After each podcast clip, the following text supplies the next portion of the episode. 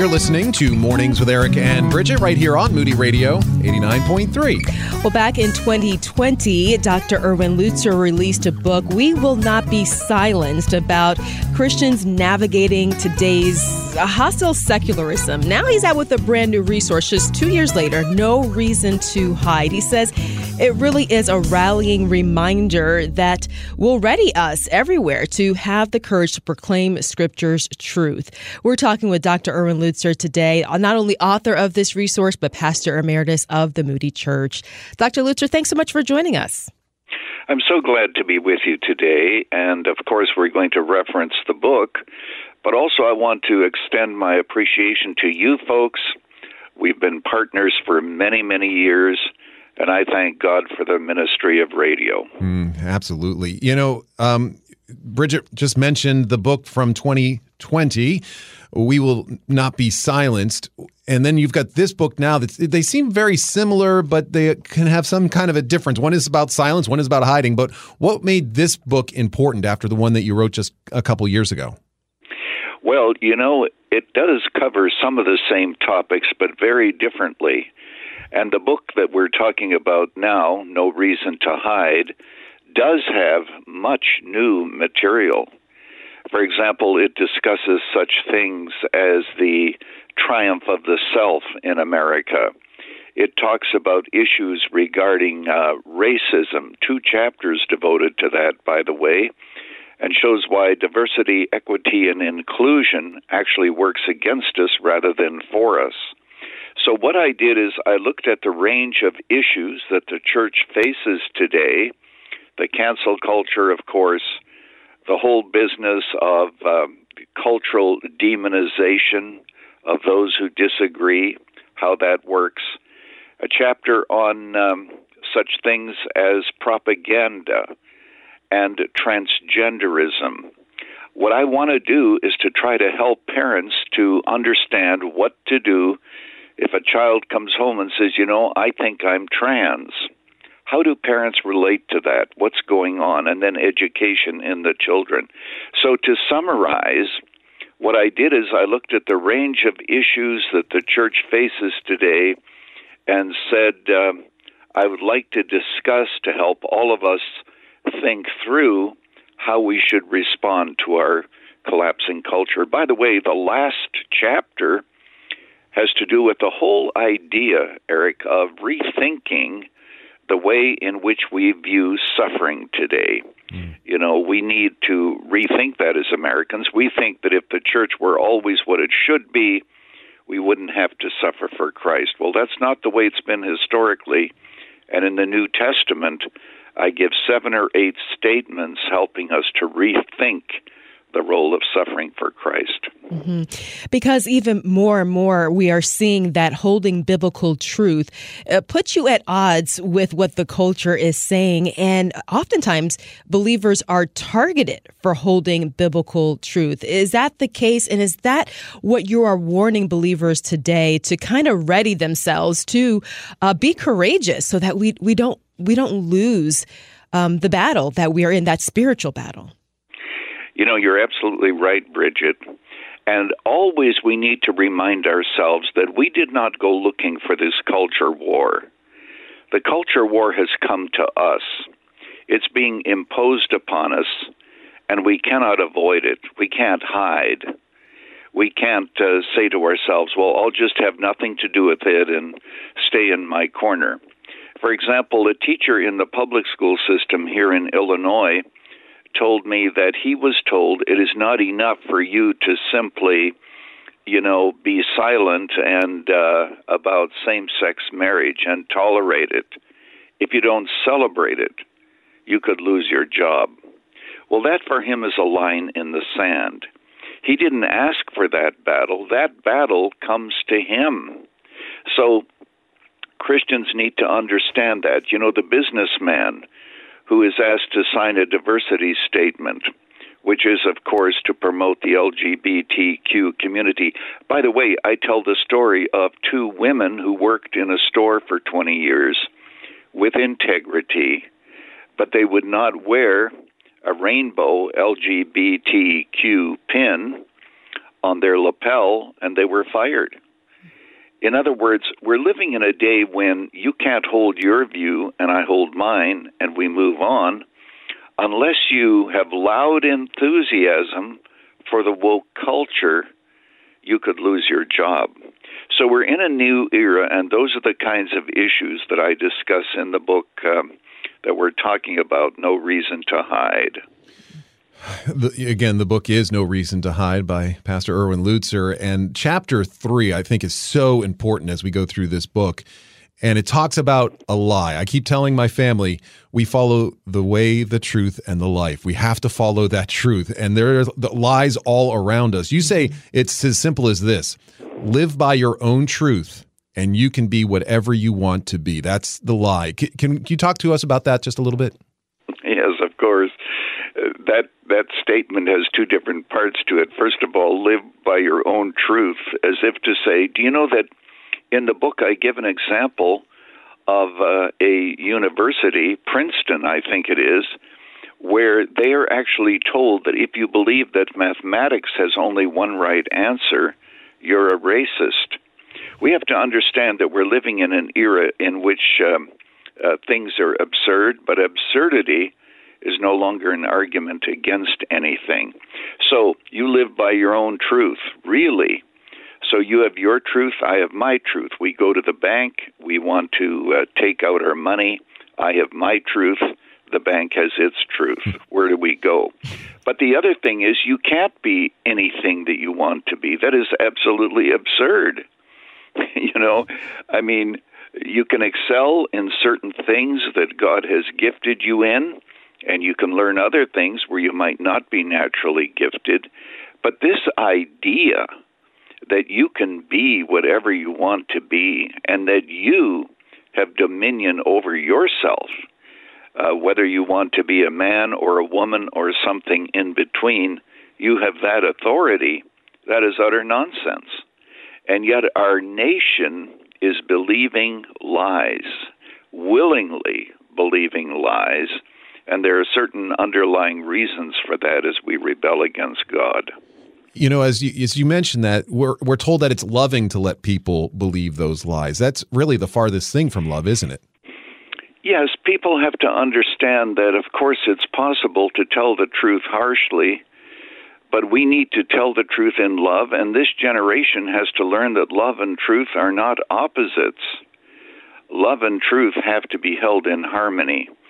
And it is much better to tell the truth than it is to whisper lies with a sense of caring and concern. So, parents, you need to understand that. You do not, by the way, I discussed the question of whether or not we should use preferred pronouns. I say that uh, if your child, you know, was born Bert and now he wants to be called Bernice, in school, well, it's okay to call him Bernice because names aren't gendered. But let's not call Bert a she or a her. That's not helpful at all. That doesn't help Bert. Mm-hmm. It goes along with a lie. And what we need to do is to gently and lovingly help people to see that we are not going to be a party to those kinds of deceptions. Mm-hmm. We are talking with Dr. Erwin Lutzer today. So, how do we address these topics in culture when we know that something that is being, you know, promoted is a lie? How do we communicate biblical truth in a culture, you know, that doesn't stand for the Bible, that doesn't believe in absolute truth? And and is our goal to be kind of winsome, or do we just need to, I guess, say it like it is? Well, that's a very good question. I think that we have to be both winsome and say it the way it is. You know what I mean? Mm-hmm. I, I, what I think you're saying, and I would totally agree, we should not be judgmental. We should always, when we talk about sin, include ourselves in this because if there's anything that people get turned off about, it is judgmentalism. On the other hand, we cannot simply pretend that some things are true when, in point of fact, you and I know that they aren't. And if you're in a work situation, the best way to do this is to do it individually. If you do it in a group or you come across, you know, to the whole group, the whole group is going to, in solidarity, stand against you. Sometimes that may be absolutely necessary.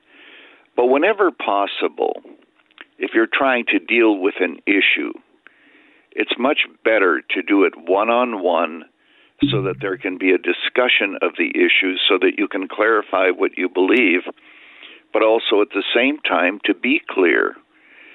So, in answer to your question, Brigitte, we want to be winsome, but let's not let our winsomeness become compromising. How important is the pulpit to these issues that we're talking about? That the that the pastor preach the truth unashamedly. Well, you know, I deal with that, and uh, I believe very deeply this. We're told today, you know, you should not get involved in politics. Well, I have never endorsed a political candidate or a political party.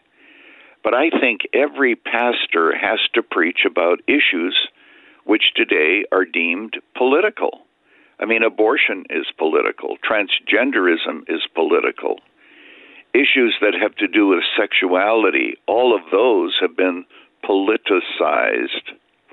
So there's no way that you can just say, you know, I'm totally insulated from anything that is seen as political. Everything today is political. Mm. And that's why it's so important to speak to these issues, and you can do so without endorsing a candidate or a political party. But um, we're living in a day when so many things have become political. I mean, the whole issue of uh, CRT, critical race theory, is a political issue. But we have to speak to it, and in my book, I talk about why the Bible has an answer to the racial question that the world simply cannot have. You talk also about great a great global reset. What do you mean by this?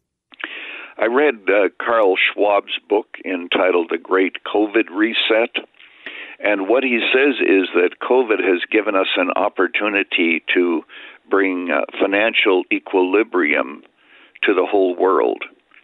And by that, you know, he is the founder, of course, of the World Economic Forum. And by that, if we have some kind of a World Bank, the World Bank would be able to distribute wealth in a way that would be consistent with equity. Well, once that begins to happen, you know that all of our freedoms are gone, you know that our financial freedom is gone, and there is a great push in the world toward globalism, a borderless world is what it's called, where anybody can live wherever they want to live. There are no borders. Because after all, and after all, America does owe others in a Marxist world. America is rich, which means that it got its wealth on the backs of the poor.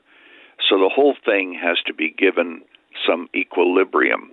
So that's the Great Reset. It will end up with uh, cashless society, and uh, it will end up, of course, with great economic control. I relate it to Revelation chapter 13. So, what is the hope for my family, or for my community, or for our nation? Where do we place our hope? you know, uh, you've asked uh, about three questions in a row there. I try. yeah, you try. You do very well. Uh, the hope for your family is you.